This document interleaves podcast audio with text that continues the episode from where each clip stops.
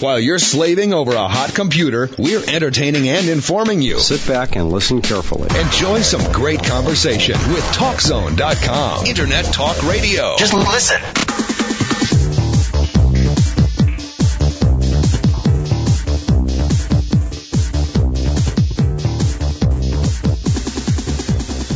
InfoTrack continues.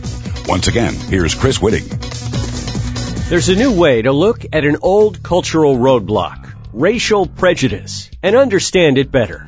All it takes is a careful look back at history, as InfoTrack's Taryn McCall reports. Taryn? Thanks, Chris.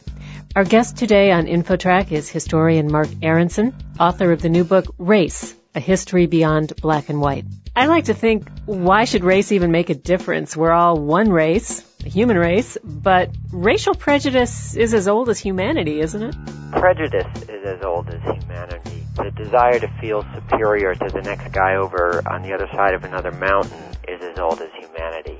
Calling that racial is actually extremely recent. One of the things that I learned in researching this book is that the concept of race is a very, very new idea. And so one of my goals in the book is to separate prejudice, I'm good, you're bad, I'm superior, you're inferior, from race. That is to say, people based on their appearance, skin color, slant of their eyes, are of completely distinct groups. That's a very new idea. I was curious in reading the early parts of your book, there is some primeval, hardwired in our ancestral brain reason for feeling prejudice. I believe that.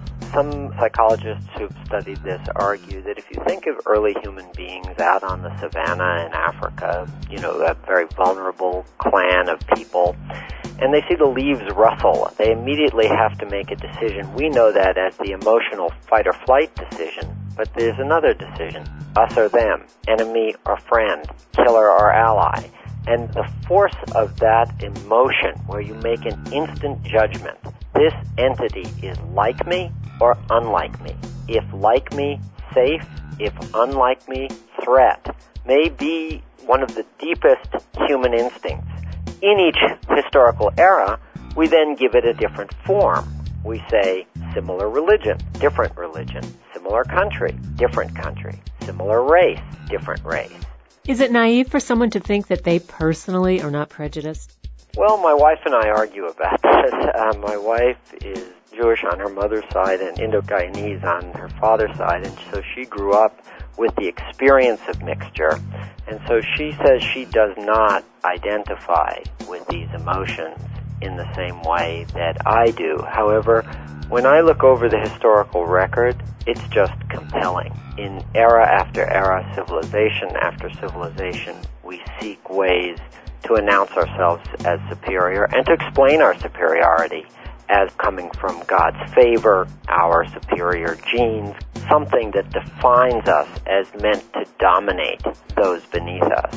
Is it more fair to say that we all might harbor feelings of our own superiority, but as long as we don't act out against others based on that, it's relatively benign?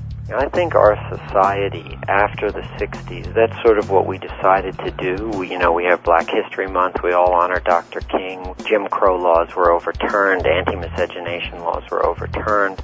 But I think those feelings that we harbor and don't express bubble out.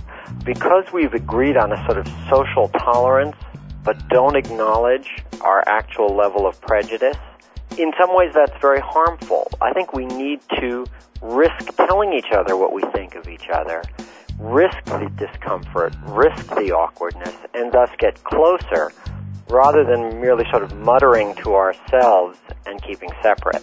There seems to be a steady stream of stories in the news about instances of racial intolerance.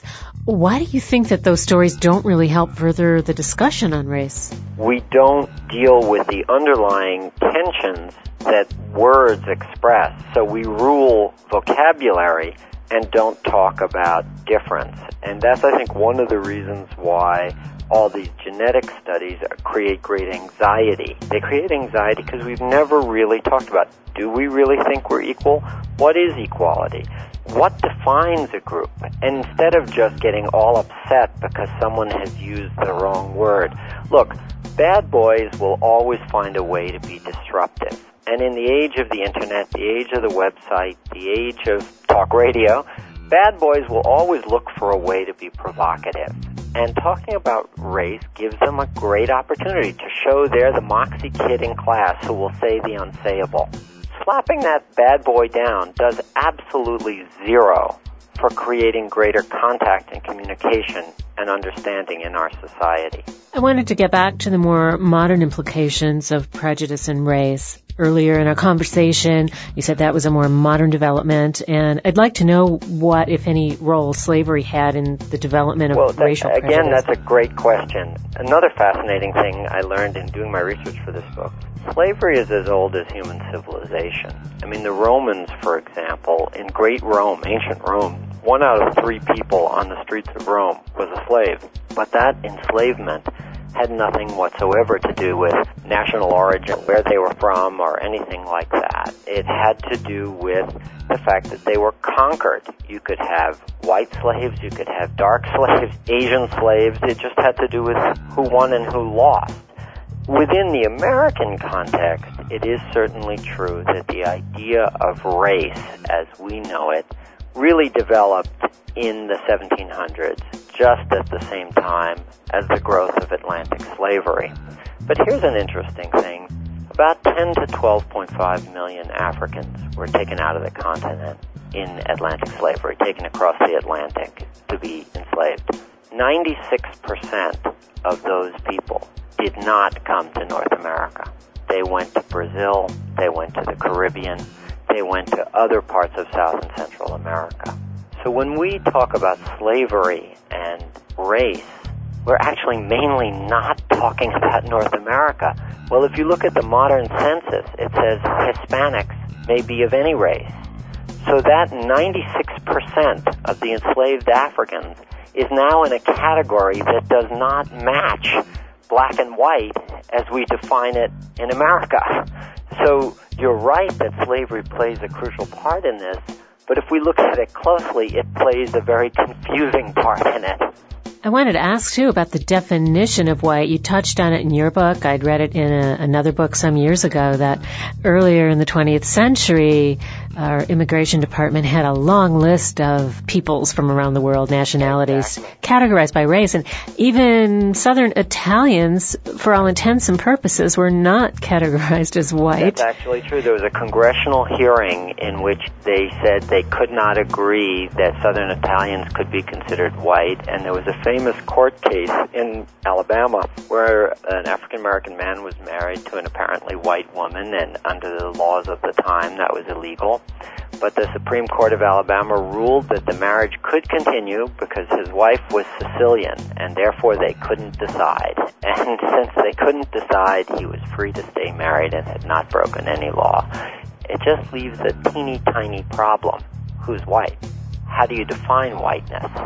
And that issue was argued in the American courts over and over again. Because which definition do you use? Do you use what a person looks like? Do you use their ancestry? Which percentage of ancestry do you use? And the courts had great, great difficulties resolving them. Are you optimistic about racial relations in the future? I think I can be. I think the very fact that we're having a lot of tension about race now is in a way healthy, because I think it allows us to kind of, let's not pretend anymore that everything's fine because of the I Have a Dream speech.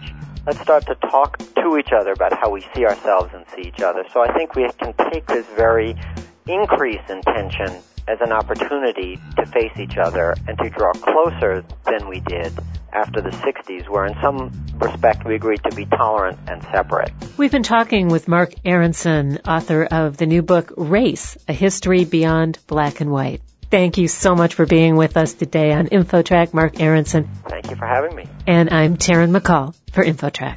You're listening to InfoTrack, a production of Syndication Networks.